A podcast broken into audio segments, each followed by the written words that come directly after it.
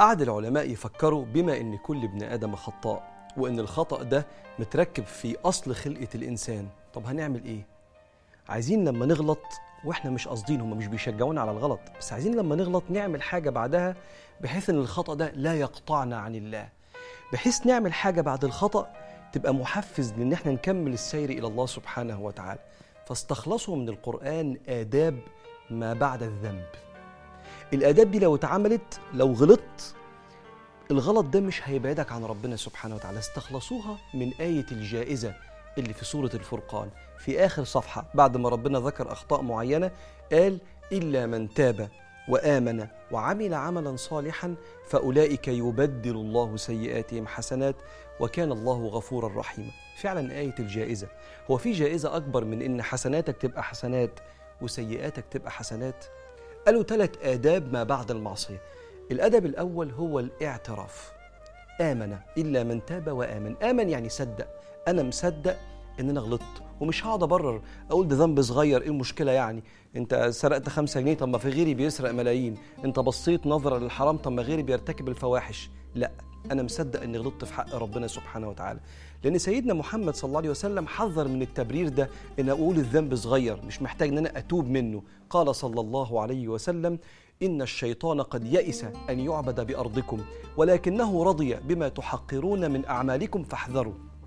كأن الشيطان بيقول للشيطان عايزين نكفرهم، قال له صعب، بس أقول لك هخليهم يعملوا ذنوب كتيرة وما يعترفوش إن هم غلطوا لأن هم شايفينها صغيرة. فأول أدب من آداب ما بعد المعصية الاعتراف، إلا من تاب وآمن. طب الأدب الثاني إلا من تاب، اللي هي الكلمة الأولى، تاب يعني اعتذر، قال له حقك علي يا رب، أنت ما تستحقش مني إن أعمل كده، أنت بتتقرب إلي بالنعم وأنت مستغني عني، وأنا بغضبك بالمعاصي وأنا محتاج لك، حقك علي يا رب. قال صلى الله عليه وسلم: إن العبد إذا اعترف بذنبه ثم تاب تاب الله عليه. أنا آسف يا رب. يبقى أول أدب من آداب ما بعد المعصية الاعتراف، آمن. تاني أدب الاعتذار، تاب. الأدب الثالث إتباع السيئة بالحسنة، وده من صدق النية في الإصلاح، كأنك بتقدم هدية بعد ما زعلت واحد، ولله المثل الأعلى. سيدنا صالح بيقول لقومه: قال يا قوم لما تستعجلون بالسيئة قبل الحسنة لولا تستغفرون الله لعلكم ترحمون. يعني بدل ما تعمل السيئة وتستعجل وتعمل بعدها سيئة تانية وسيئة تالتة، انت ماشي في طريق سوء الخاتمة كده، واحدة واحدة. لو أخطأت أتبع السيئة بالحسنة تمحوها. تمحو إيه؟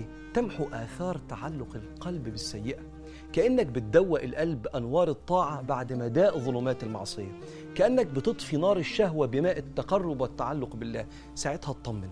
لو اعترفت واعتذرت وأتبعت السيئة بالحسنة، الذنب ده لن يقطعك عن الله، بل سيبدل الله سبحانه وتعالى سيئاتك حسنات، وهتكون من الناس اللي النبي ضحك وهو بيتكلم عليهم يوم ما قال: يؤتى يوم القيامة بالرجل فيعرف على صغار سيئاته ويخفى عنه كبار سيئاته، فيقال لقد عملت كذا يوم كذا، وهو مشفق من كبارها. ربنا بيقول له انت عملت الأخطاء دي، وهو خايف لحسن بعد الأخطاء دي يشوف الذنوب الكبيرة، وهو مقر ومشفق من كبارها. ثم يقول رب العالمين: ضعوا له مكان كل سيئة حسنة، فيقول يا رب لي سيئات لم أراها مكتوبة. فعندئذ ضحك النبي صلى الله عليه وسلم حتى بدت نواجذه، يعني دروسه اللي في الخلف.